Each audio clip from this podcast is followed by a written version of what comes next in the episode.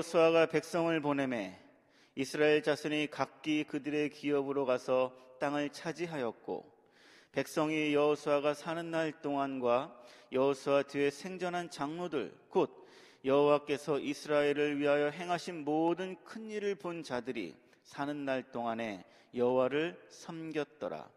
여호와의 종 눈의 아들 여호수아가 110세의 죽음에 무리가 그의 기업의 경내 에브라임 산지 가산 북쪽 딥낫 헤레스에 장사하였고 그 세대의 사람들 사람도 다 그 조상들에게 돌아갔고 그 후에 일어난 다른 세대는 여호와를 알지 못하며 여호와께서 이스라엘을 위하여 행하신 일도 알지 못하였더라. 아멘. 이민 세대의 성공과 실패라는 제목으로 우리 김희원 목사님께서 말씀 전해 주시겠습니다.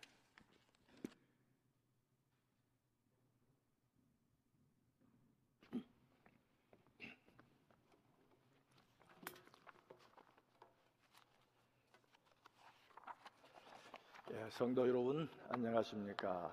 굳은 날씨에도 불구하고 현장에 와주신 우리 교우 여러분들 그리고 영상을 통해서 예배드린 모든 교우들에게 안부를 전합니다. 이민 오신 지 얼마나 되셨는지요?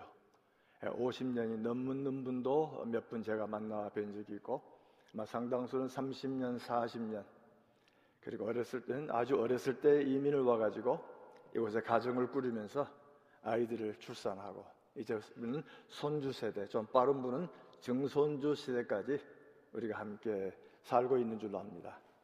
우리는 이 시간을 통해서 이민 세대, 우리가 한국에서 이곳에 이주 와서 어떤 삶이 성공된 삶이고 어떤 삶이 실패의 삶인가 한번 되돌아보기를 원합니다. 우리는 종종 자녀들이 인류 대학을 가면 참 성공했다는 말 자주 듣습니다. 미국 아이들한테 어, 우리 아이 또 음, 어느 대학 나왔다라고 얘기하면 야 너 공부 잘하구나라고 말하지 않고 뭐라고 얘기하죠? 너희 아버지 부자구나. 그 막대한 학비를 낼 수 있으니 부자구나. 또 좋은 집을 갖고 좋은 차를 갖고 사업에 성공하고 이런 일들은 참 우리의 삶을 살아가는데 편한 삶을 얘기해 줍니다. 그러나 삶의 의미를 정확하게 얘기해 주는 건 아닙니다. 저도 점점 나이가 들어가면서 성공이라고 하는 것은 물질이나 또는 학위나 성공이나 지위에 또는 신분에 있는 건 아니구나. 그래서는 이 코로나를 어, 위기를 지나면서 곰곰이 생각해 보는 것은 내 아이들이, 내 손주들이, 내 증손자들이 맨 처음에 미국 온 우리 할아버지, 증조 할아버지일 수도 할아버지일 수도 있고 이분이 우리에게 뭘 남겨주었을까? 우리 가족의 legend가 뭘까? 그래서 저는 몇 년 전부터 연말이 되면 아이들을 다 모으고 한 일주일 지나면서 우리 Kim's family legend가 뭐냐?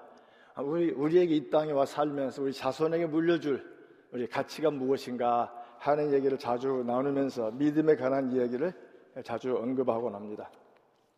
오늘날 시대는 본문에 언급한 것처럼 사사기 시대와 매우 연결되어 있습니다. 한동안 합리적인 모더니즘이 지나가고 전혀 예, 혼란스러운 포스트 모더니즘이 되면서 가치 기준이 많이 깨져 버렸습니다. 무엇이 진리인가? 무엇이 믿음인가? 무엇이 생활인가? 무엇이 이런 모든 것이 깨뜨려지다 보니까 오늘날 사사기는 사사기 21장에 이런 말씀 있죠. 각기 소견대로 하였더라. 자기 눈에 좋아하는 대로 했다라 하다 보니까 우리에게 점점점 어려움이 가중되기도 합니다. 예, 코로나 위기까지 덮치다 보니까 모든 것이 어려워지게 됩니다. 그러나 중요한 것은 이런 위기는 또 다른 기회를 가져다 줍니다. 예, 언론을 통해서 접한 분들이 많을 겁니다. 코로나 위기 가운데 미국의 3분의 1 이상 되는 사람들이 믿음을 다시 확인하게 되었고 성경 판매가 급증하고 있고 또 선교 단체들마다 기도 제목들이 넘쳐나면서 기도하는 무리가 많아진 것 참으로 감사한 일들입니다. 일부 교회는 교인들이 감수하지만 새로운 SNS라든지 이런 여러 가지 방법을 쓰는 교회들은 성장해 가는 걸 봅니다. 또 선교주에 있는 제 제자들의 교회들도 코로나 위기 때문에 교인들이 믿음이 음, 성장해 가고 교인들이 늘어나는 걸 봅니다. 또 많은 제자들 교회에서 헌금이 줄 줄로 알았는데 그렇지 않네요. 이런 위기 속에 그래도 믿음 속에 돌아오는 사람들이 참으로 많습니다. 우리가 섬기는 이 Fellowship 교회는 missional church를 주장합니다. missional church라고 하는 것은 복음이 외국의 선교지만 가는 것이 아니고 이 지역을 통해서 하나님의 아름다운 복음의 동산을 세워가야 한다는 이야기입니다. 그러나 하나 더 중요한 것은 우리 개신교는 복음의 서쪽으로 서쪽으로 서쪽으로 이동되다가 3대 4대가 지나가면 교회가 아, 약화되는 현상들을 자주 보게 됩니다. 그러나 유대인들은 나라가 없음에도 불구하고 2000년간 믿음을 지키고 있고 지금도 믿음 안에 살아가는 최근에 넷플릭스를 통해서 그리고 베를린에서 나가는 짤막한 그 드라마를 본 적이 있습니다. 유대인의 한 가정에 있는 이 아이가 어떻게 그걸 살피하고 문화 속에 동화되어 가는가. 유대인들도 자기 전통 가치를 잃어버릴 정도로 위대한 상황이 온 것이 현 시대입니다. 자, 그렇다면은 이 유대교는 그래도 믿음이 전달되는 관점에서 오늘 저는 여러분과 함께 우리 미셔널 처치는 외부로 복음을 전함과 아울러서 수직적으로 내가 내 자손들에게 복음을 전달해 가야 된다는 사명이 있음을 기억할 필요가 있습니다. 로마서 3장 2절에 보시면 유대인들의 나음이 무엇이뇨? 그들은 율법을 가진 자다. 율법을 가지고 전달해 주는 자다. 할아버지 세대에서 아버지 세대로 아버지 세대 손주 세대로 가면서 지난 2000년 계속 믿음을 유지해가는 그들을 바라보면 참으로 놀랍기 짝이 없습니다. 네, 우리 펠로스 처체도 복음을 음, 밖으로 전달해 나가는 동산과 동시에 우리 자손들에게 복음을 전달해가는 여러분과 우리 모두가 되기를 바라고 여러분의 가정의 레전드와 우리 펠로십 교회 레전드를 함께 만들어 가기를 간절히 소망해 봅니다. 자, 첫 번째 이민 세대는 지식이 있었지만 체험이 없기 때문에 그들이 음, 실패한 경우를 보게 됩니다. 오늘 읽은 본문이 바로 그런 본문입니다. 여호수아와 장로들이 사는 날 동안 여호와의 행한 일을 눈으로 보았다 그럽니다. 음, 모든 큰 일을 본 자들이 사는 날 동안에 여호와를 섬겼더라. 여호와 행하신 일을 눈으로 보았고 그 결과 그들은 여호와를 섬길 수 있다라고 말합니다. 그다음 그 다음 세대들 뒤에 오는 세대들은 그렇지 않죠. 그들은 여호와의 행한 일도 알지 못하고 여호와도 알지 못했다고 물습니다. 한 세대는 보았다 그랬고 한 세대는 알지 못했다라고 말합니다. 본다란 단어하고 알다란 단어를 대비시키고 있습니다. 저는 종종 이 부분을 여호와 렌즈 또는 성경 렌즈 안경으로 설명을 합니다. 한 세대 여호수와 장로들이 산 세대는 여호와 렌즈로 세상을 보는 겁니다. 하나님께서 우리를 인도하시고 우리를 축복하시고 우리를 붙드신다라는 그 렌즈 속에서 자기의 주어진 모든 일들이 아 하나님께서 나를 이렇게 인도하셨구나. 바로 이런 부분을 통해서 믿음을 유지해 나가는 특히 이민 세대, 할아버지 세대, 부모님의 세대들은 분명히 하나님의 하신 일을 눈으로 본 체험들을 가지고 있습니다. 70년, 80년, 90년대 이민 올 때, 참, 저는 올 때 학생으로 왔기 때문에 가방 두 개 들고 왔더랬습니다. 그리고 그때 국가에서 바꿔주는 돈이 100불이었습니다. 그 때문에 그때 오신 분들은 전부 큰 물질 3,000불, 5,000불만 가지고 와도 와, 부자 왔구나라고 말할 정도로 굉장히 힘든 세대를 지냈습니다. 그런 어려운 힘든 세대 속에 삶의 구비구비 속에 하나님이 나를 붙드시고 인도해 준 사실들을 다 체험들을 가지고 있습니다. 그러나 선주 세대도 어떻습니까? 이 땅에 태어난 아이들은 그걸 잘 이해를 못 합니다. 우리 어렸을 때, 음, 밥도 제대로 못 먹어서, 그러면 아이들은 뭐라고 말합니까? 그럼 빵 먹지. 그들은 그 말을 이해를 못 하는 겁니다. 우리 한국이 어려웠던 시대들, 이민 초기에 어려웠던 시대들, 참 고비고비 고비 속에 하나님이 나를 인도하셨구나라는 체험들을 가지고 계시기 때문에 우리는 하나님을 잃을 수가 없고 하나님과 더불어 사는 삶을 삽니다. 근데 이 아름다운 삶을 우리가 그 다음 세대로 넘겨주지 아니한다면 물질적인 성공이 사회적인 성공이 그렇게 아름답게 보여지는 않을 겁니다. 하나님 정말 살아계시고 하나님 우리와 함께 동행해가지고 인도해 주신다고 한다면은 우리는 이 믿음을 그 다음 세대로 넘겨줘야 할 필요가 있습니다. 그러나 본문에 보면 여호수와 장들이 사는 날 동안은 하나님을 섬겼더랬는데 새로운 세대 이 땅에 세워놓은 이미 가나안 땅에 이민 가서 살아온 그 새로운 아이들은 하나님을 알지도 못하고 하나님의 큰 일을 알지도 못했더라. 그들은 할아버지 아버지를 통해서 어깨 넘어서 들었습니다. 하나님은 이러한 분이시더라. 하나님은 내게 축복해 주었다. 음, 그러면서 뭔가 그렇게 가르침에도 불구하고 이 땅에 교육에 다녔던 이 땅에 오래 살다 보니까 음, 하나님이 있으면 보여줘요. 하나님만 얘기하지 말아요. 그들은 아는 지식은 있습니다. 교리를 얘기하면 또 외울 수도 있습니다. 그런데 문제는 그들은 하나님에 대한 체험을 가지고 있지 않습니다. 오래된 이야기입니다. 친한 친구 목사님의 딸이 하버드에 들어가서 한국에 새벽녘에 전화가 왔습니다. 아, 우리 딸이 하버드에 갔다고. 너무너무 자랑스러운, 야, 잘 됐다, 잘 됐다. 또 제가 그 딸을 잘 아니까, 어, 정말 잘했네. 하나님의 축복이네. 근데 2년, 3년 뒤에 만났더니 내 친구 목사님의 코가 쭉 빠져 있는 겁니다.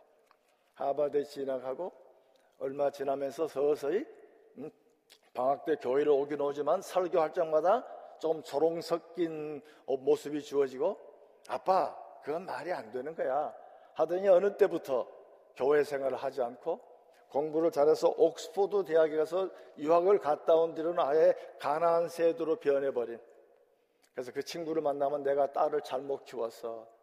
음, 공부하는 게 아니지. 먼저 주어진 건 믿음, 하나님을 알게 해야 되는데 내가 하나님을 알게 해주지 못했어. 그러나 분명한 것은 분명히 어깨 넘어서 아버지의 모습을 제대로 본 사람이라면 뭔가 위기에 봉착했을 때 아버지가 보여준 모범과 아버지가 가르친 그 가르침에 따라서 다시 돌아오리라 분명히 믿는 것입니다. 그래서 이 그 새로운 손자 세대 때 왜 이런 문제가 생길까? 성경에 보면 가치관 혼란, 특별히 종교적 가치관 혼란 때문에 그런 일이 비롯집니다. 사사기 17장에 보면 그 얘기가 나옵니다. 혹시 우리가 잘 아는 미가라는 사람이 있습니다. 미가가 어머니의 돈을 훔칩니다. 그랬더니 어머니가 이 돈을 훔친 자는 저주받을지어다 라고 선포를 하니까 무서워가지고 돈을 어머니에게 돌려줍니다. 그때 어머니가 돌려받은 돈의 일부를 가지고 신상을 만듭니다. 신상을 만들고 아들에게 주니까 아들이 신상을 집에 모셔놓고 그리고 아들을 제사장 삼아가지고 뭔가 믿음의 흉내를 내는 겁니다. 자기는 하나님을 섬긴다고 보죠. 그런데 어느 날, 저 이 유다 산지에 살고 있던 이 레위인 한 사람이 자기 사는 곳을 떠나서 좀 더 나은 직업을 얻으려고 좀 더 나은 벌이를 하려고 자기 동네를 떠나서 이 미가의 집으로 오는 오게 됩니다. 미가의 집에 와서 서로 얘기를 하다 보니까 레위라는 사실을 알고 미가가 좀 더 좋은 봉급을 주고 좋은 자리를 주면서 우리 집에 제사장이 되라. 그래서 미가는 이렇게 말합니다. 사사기 17장 13절에 아, 보면 레위인이 내 제사장이 되었으니 이제 여호와께서 내게 복을 주실 줄을 아노라. 이제는 내가 신상도 만들었고 그리고 내가 레위인마저 목사로 삼았으니 우리 집에 영원히 복을 줄 것이다. 이 속에는 두 개의 잘못된 가치관이 나오죠. 하나는 레위인은 언제든지 하나님의 뜻을 떠나 하나님의 뜻을 떠나 내가 마음대로 할 수 있다. 하는 생각이고 또이 미가는 어떻습니까? 돈으로 신을 조정할 수 있다고 보는 거죠. 하나님을 작은 신상으로 만들어 내가 여기에 절을 하고 여기에 예배를 드리면 음, 하나님은 나를 볼 줄 것이다. 더 큰 것은 나는 레위인마저도 우리 집에 개인 제사장으로 삼았으니 하나님은 내게 복을 주실 줄로 믿는다. 결국 영적 지도의 책임이 깨트려지고 성도들의 영적 질서가 망각되다 보니까 영적 타락이 가속된 이야기가 성경에 나타납니다.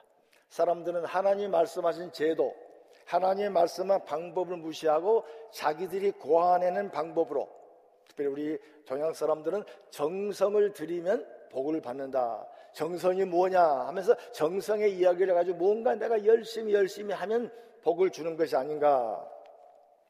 그러면 이런 일들이 언제 일어났을까? 음, 미가서 17장을 쭉 18장에 가면은 네, 이, 이 단지파가 남쪽에서 북쪽으로 이주를 합니다. 하나님 명령이 없는데 우리가 더 좋은 곳에 이주하자. 남쪽에서는 블레셋 족속이 우리를 괴롭히고 북쪽에서는 에브람 족속과 연결되니까 우리가 사는 땅을 사로찾자 하고 단지파 전체가 북쪽으로 이동해 갑니다. 이동해 가는 즈음에 미가 집을 지나가면서 미가 집에 있는 신상하고 레위인을 뺏어서 훔쳐가지고 저 북쪽 단 지역에 가서 하나의 새로운 제2 장소를 만들게 됩니다.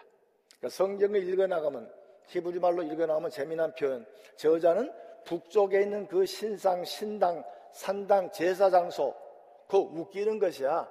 훔친 돈으로 만든 신상이래. 아니 레위인을 훔쳐가지고 가서 세운 것이래. 아니 그것이 무슨 하나님의 성경이 될 수가 있느냐. 하나님의 성소는 아니야. 참 웃긴 것들이야. 라고 조롱 섞인 이야기가 상당히 숨겨져 있습니다. 그들은 하나님의 명령과 하나님 지침을 따른 것이 아니고 자기들 눈에 좋은 대로 아 신상이 있으니까 좋은 거 아니야? 하나님의 눈에 보이지 않느냐? 레윈이 있지 않느냐? 이 레윈이 우리를 위해서 기도하면 되는 거야. 그때 성경 저자가 뒤에 가서 밝힙니다. 그러면 그 레위인 누구냐? 모세의 손자 요나다 게르솜의 아들 요나단이었더라 하고 이름을 맨 끝에 밝힙니다. 왜 끝에 밝힐까요? 처음부터 밝히지 않습니다. 그 이유는 이 한 사람의 성직자 문제가 아니라 단지파 전체가 하나님을 떠나가 버렸다. 그게 언제냐? 모세와 그리고 여호수아가 살던 그리고 장로들이 살 때는 별 문제가 없는데 손주 세대가 돼 버리니까 그들이 하나님 말씀을 다 저버려 버리지 않았느냐. 그들은 하나님의 지식을 알고 하나님이 누군지 알지만은 하나님에 대한 정확한 체험이 없다 보니까 결국 그런 일이 벌어집니다. 이와 비슷한 일이 사무엘상 4장에도 주어집니다. 사무엘 4장에 보면은 엘리 사사가 나옵니다. 아들 둘이 있었죠. 험리와 비느하스가 있습니다. 이들이 참 하나님의 사람들임에도 불구하고 좀 불편한 일들을 많이 벌립니다. 그러다가 전쟁이 생기죠. 블레셋 족속과 싸우다가 아벡 전투에서 4천 명의 군사가 죽습니다. 장로들이 모입니다. 모여 서로 논의하는 가운데 사무엘상 4장 3절에 보시면 이런 말씀이 나옵니다. 여호와께서 어찌하여 우리에게 오늘 블레셋 사람들 앞에 패하게 하셨는고? 질문은 정확합니다. 아직도 하나님이 누군지를 압니다. 하나님의 이름을 알고 하나님의 능력을 들었기 때문에 하나님께서 오늘 우리에게 정확하게 왜 패하게 하셨는가? 때문에 질문은 매우 신학적입니다. 정확한 교리적입니다. 하나님께서 왜 우리를 패하게 하셨는고? 재미난 것은 답이 좀 엉뚱합니다. 우리 사무엘상 4장 3절에 보시면은 그들은 얘기합니다. 언약계를 가져다가 그것으로 우리를 우리 원수들의 손에서 구원하게 하자. 그들이 찾아낸 방법은 뭐죠? 언약계를 가져오면 우리가 전쟁에 승리할 수 있다. 그들은 어깨 넘어서 배운 게 뭐죠? 언약계를 가지고 갔더니 여리고성이 무너졌다. 음, 여리고 언약궤를 가지고 요단강을 건넜더니 물이 갈라져서 우리가 요단강을 건너올 수 있었다. 아니, 홍해를 건널 수 있었다. 네, 이런 여러 가지 이야기를 통해 가지고 언약궤에 대한 이야기를 알고 있습니다. 교리적으로는 정확합니다. 하나님께서 분명히 언약궤를 통해서 일하신다는 얘기는 안 했지만 체험은 못했습니다. 언약궤를 가져오자 엘리의 두 아들 홈류와 비느하스가 맨 앞장서고 뒤에 언약계를 음, 메고 오면서 그들은 어깨를 펴고 자랑스럽게 얘기합니다. 봐라, 우리가 아는 언약계가 바고 있다. 언약계만 있으면 우리는 전쟁에 승리할 수 있어. 놀랍게도 그날 전투에 나갔다가 홈류와 비네스만 죽은 것이 아니고 이스라엘 군사 3만 명이 죽임을 당하게 됩니다. 그리고 그날 패전 소식을 들은 엘리 사사가 죽음을 닦게 되고 며느리가 아이를 낳다가 아, 운명하면서 아이 이름을 이가보시다 하나님의 영광이 떠났습니다 라는 얘기가 나옵니다. 왜 이런 일이 벌어졌을까요? 그들은 언약계 이야기를 들었더랬습니다. 그러나 언약계가 행했던 일들을 눈으로 보지는 못했고 하나님께서 우리와 함께 하시는 체험이 없다 보니까 하나님은 계신다더라. 하나님 믿으면 복 준다더라.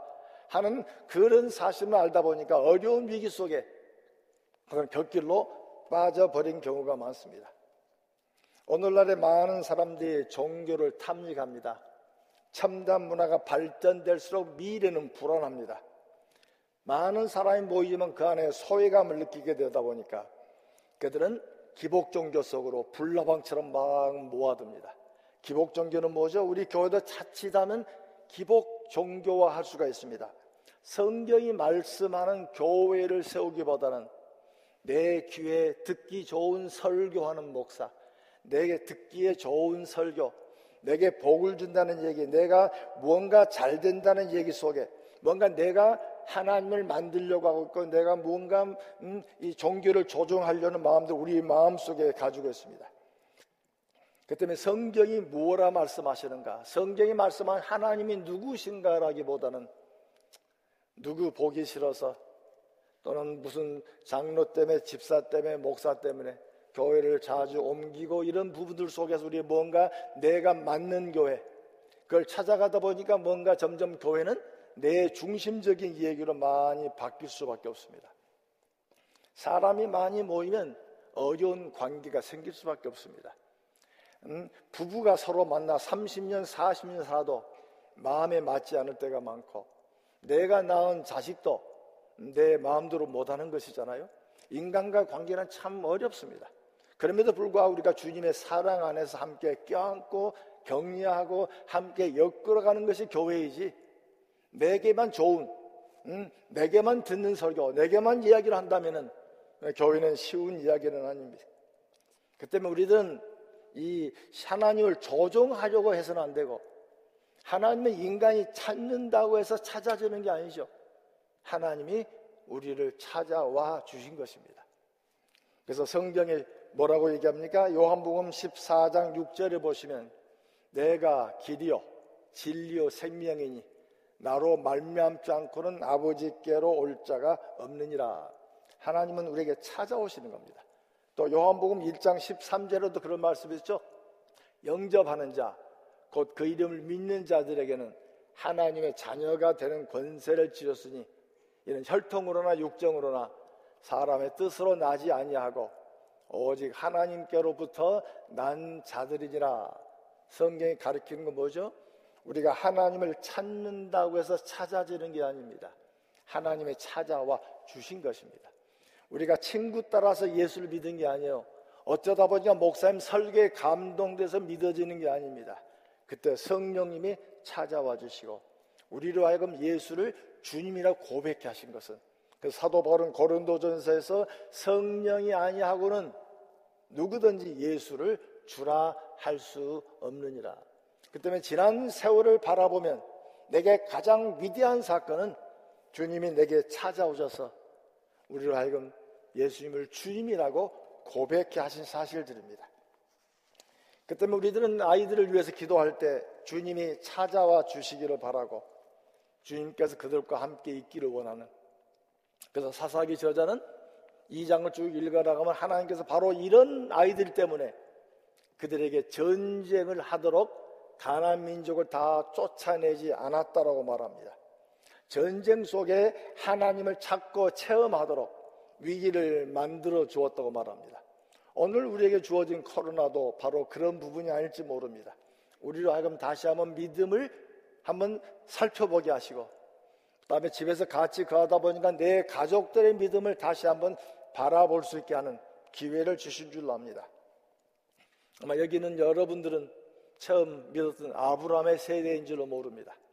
혹시 이삭의 세대인 줄도 모릅니다. 아버님을 통해서 믿음을 가진 사람들.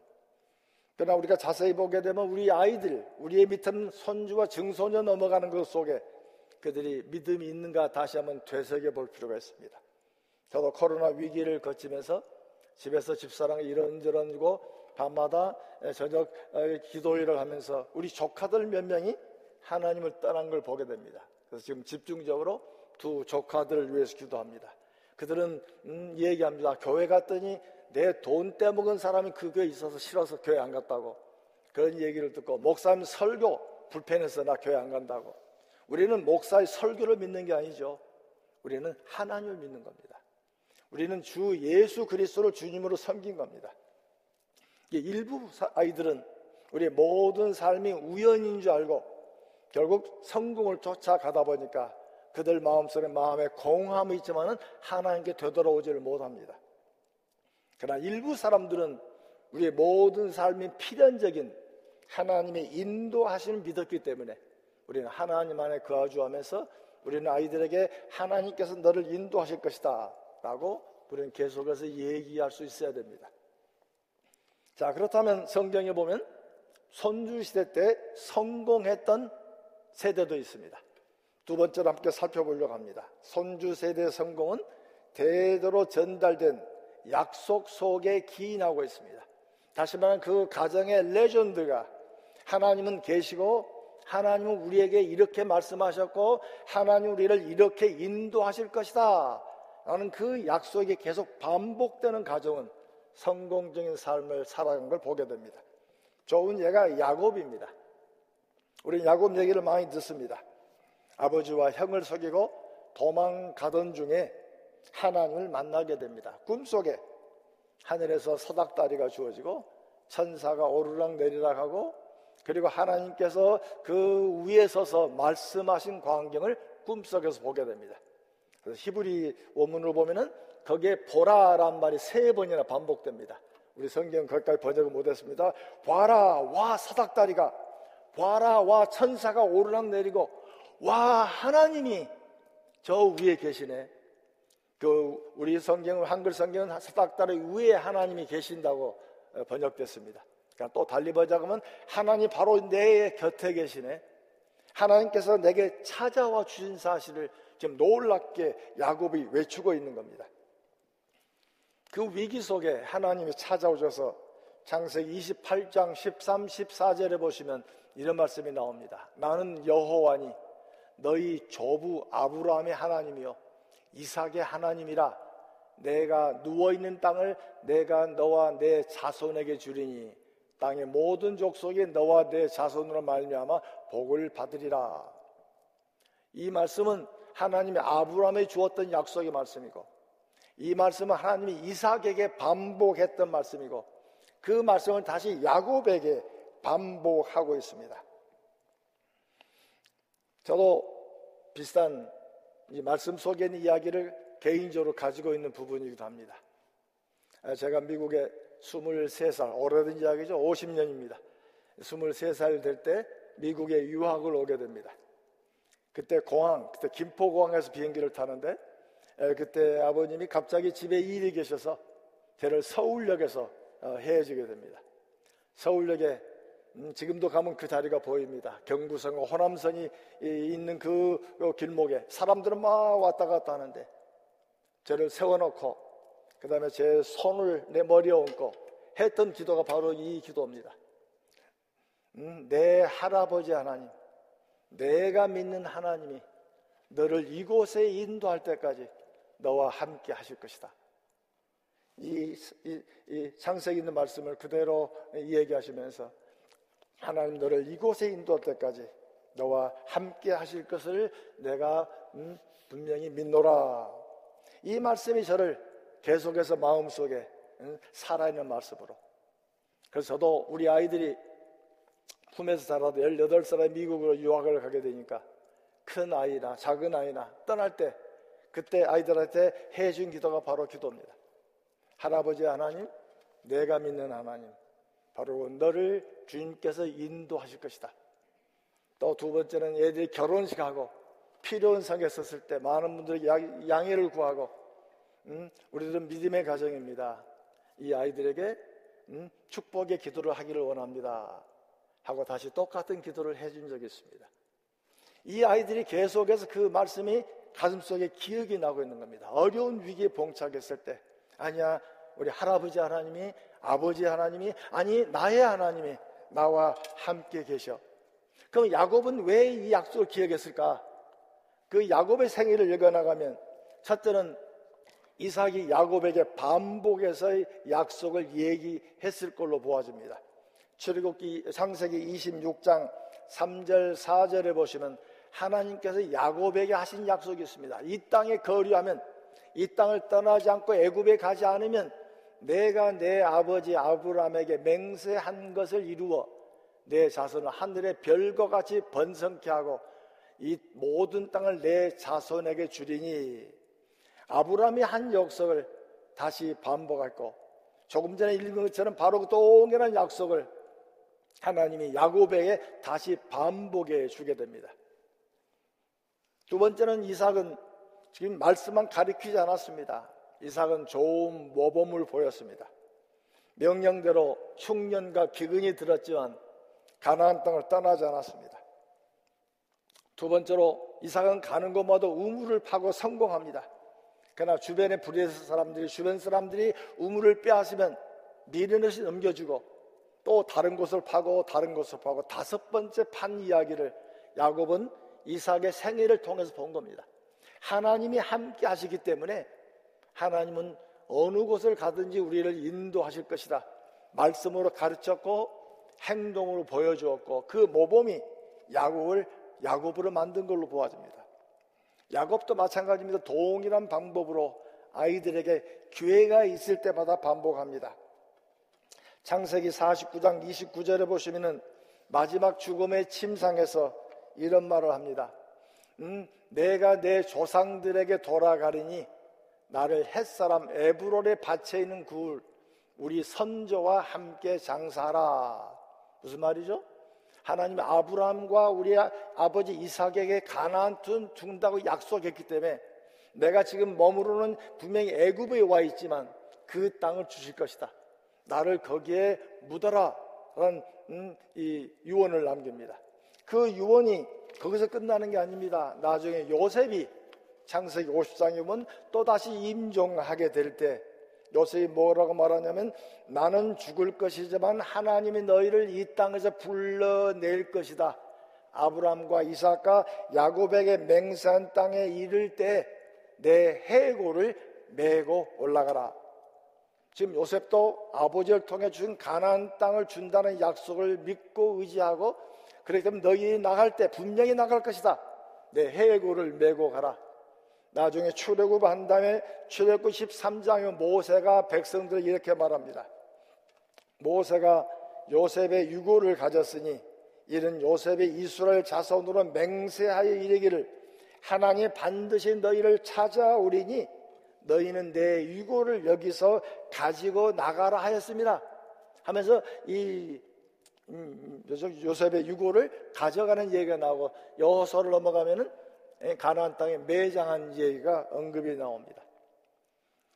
아브라함의 가정의 세대가 성공한 것은 하나님이 주신 약속을 계속 반복하고 반복하고 그 삶의 여정 속에 체험된 모습을 자손들에게 보여주면서 그 믿음의 유산을 갖도록 하신 데 있는 것입니다.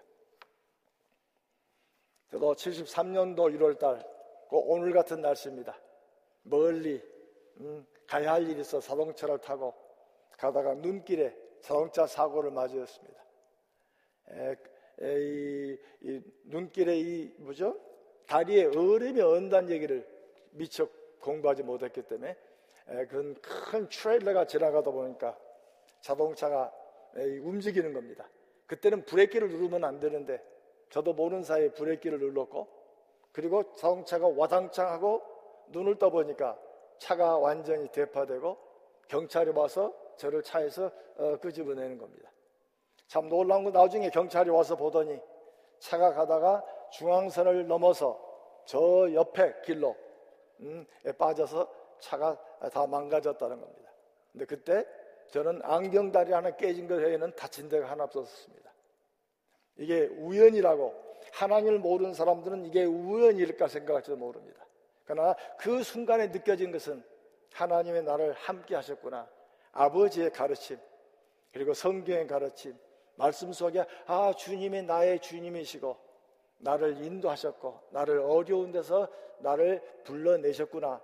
라는 믿음의 고백을 해주고 음, 돈을 벌겠다고 했던 이야기 다 물리쳐버리고 바로 신학교로 진학한 적이 있습니다. 자, 그렇다면 우리는 어떻게 할 것인가?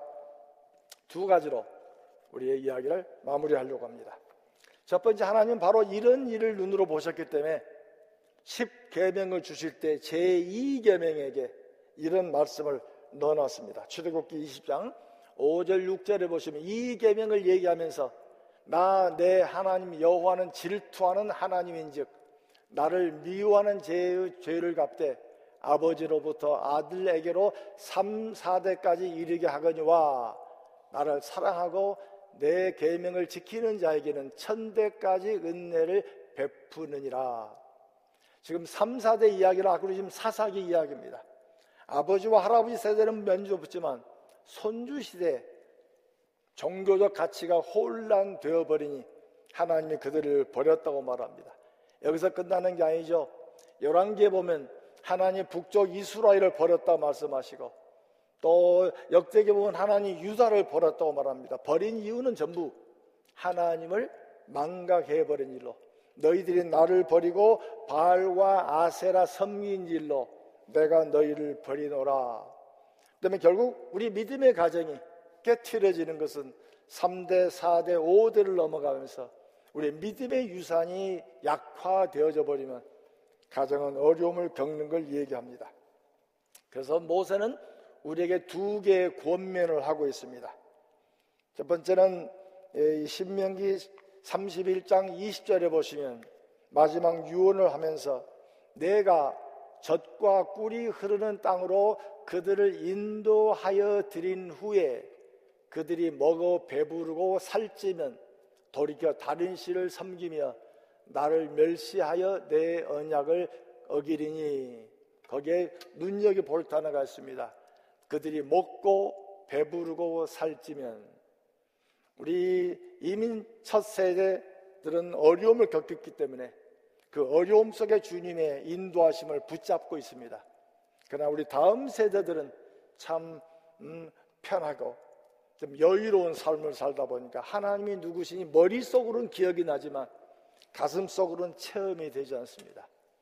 바로 우리들은 이 자녀들을 위해서 바로 이런 약속들이 계속 기억날 수 있도록 우리는 가르쳐야 됩니다. 그래서 이 모세는 얘기합니다. 이렇게 되지 않으려면 한 가지를 하라는 겁니다.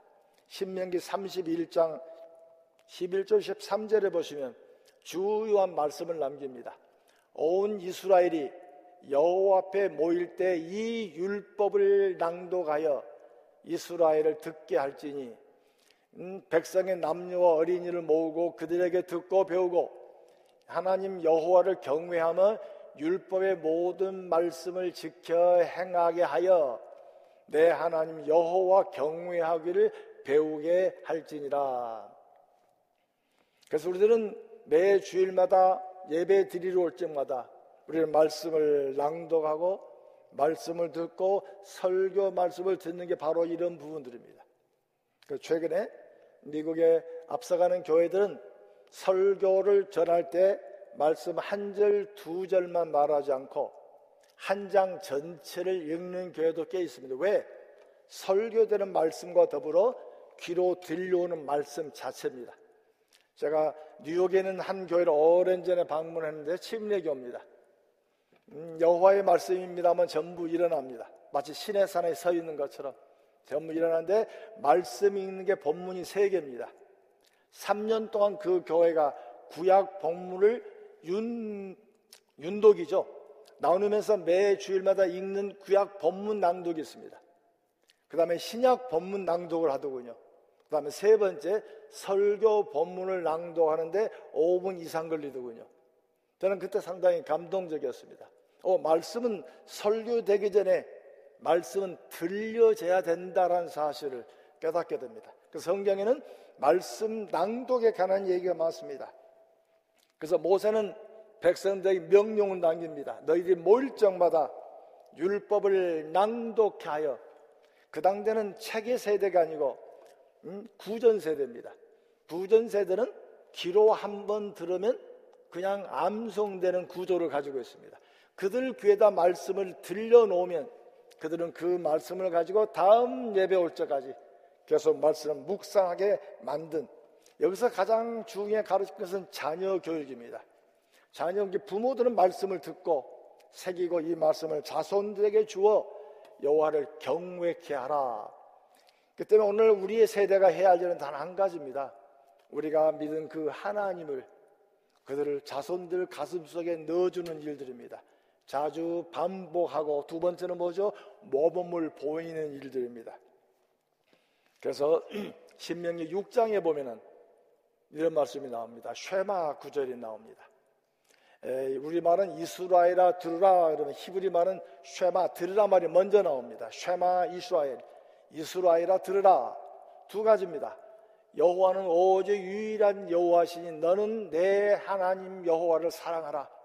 두 번째 너는 내 이 말씀을 너는 마음에 새기고 첫 번째는 부모가 이 말씀을 마음에 새기고 두 번째 자녀에게 부지런히 가르쳐 언제 앉았을 때든지 길을 갈 때든지 누워 있을 때든지 일어날 때든지 이 말씀을 강론할 것이며 두 가지죠. 하나는 하나님은 유일하신 분이다. 하나님 말을 사랑해라. 두 번째 너는 이 마음을 가슴에 새기고 거기서 끝나는 게 아니다. 이 말씀을 자손들에게 가르쳐라. 때가 있던지 없던지 어떤 상황 속에 가르쳐라. 그들이 음? 귀에 인이 박히고 가슴에 인이 박혔을 때 위기에 봉착했을 때 그들이 기억나는 것은 이 말씀이라는 사실입니다. 그래서 유대인들의 아이들이 맨 처음에 태어나면 아직 귀도 열리지 않았지만 이 아이가 태어나서 병원에서 집에 오면 가족들이 모여서 맨 처음에 귀로 듣는 말씀이 말씀입니다. 가족의 어른이 가족들을 모아놓고 바로 이 말씀을 4절부터 9절까지 낭송합니다. 또 할아버지가 마지막에 임종의 자리에 누웠을 때 마지막 숨을 거두기 전에 온 가족을 모아놓고 다시 암송하는 가절이 이 구절입니다. 혹시 여러분들이 유대인들 집을 사셨는지 저도 뉴욕에 살 때 유대인 집을 샀더니 방마다 조그마한 이 쉐마 구절이 있는 이 조그만 상자를 본 적이 있습니다. 그들은 집에 들어갈 때마다 방에 들어갈 때마다 손을 대고 내가 말씀을 지킵니다라는 어, 모습을 가지고 있습니다. 그 말씀에 기록된 말씀이 바로 신명기 6장 4절부터 9절 말씀입니다. 그 때문에 우리들의 마지막에 이민 세대의 모습은 성공적인 삶을 살고 부유한 삶으로 좋은 물질을 넘겨줄 수도 있고 좋은 신분을 넘겨줄 수도 있고 그러나 더 중요한 것은 가장 중요한 선물은 내가 믿는 하나님이 너의 하나님이 되시는 입술의 고백을 자손들 귀에서 듣는 여러분이기를 바랍니다. 때가 시간이 지나가고 한 세대 두 세대 흘러가고 우리의 첫 조상 할아버지가 정조 할아버지가 우리에게 남겨준 것은 음, 믿음에 관한 이야기 우리가 예수를 믿습니다 하는 귀한 고백이 여러분의 가정이 이기를 바랍니다. 참 놀란 것은 제 랍비 선생님이 오하이오 주에 살면서 기독교 학교를 다녔답니다. 기독교 중고등학교를 다니고 그 성경 구절도 신약 성경도 꽤 암기를 잘해요. 그리고 성가도 됐고. 근데 너는 왜 예수를 안 믿었느냐?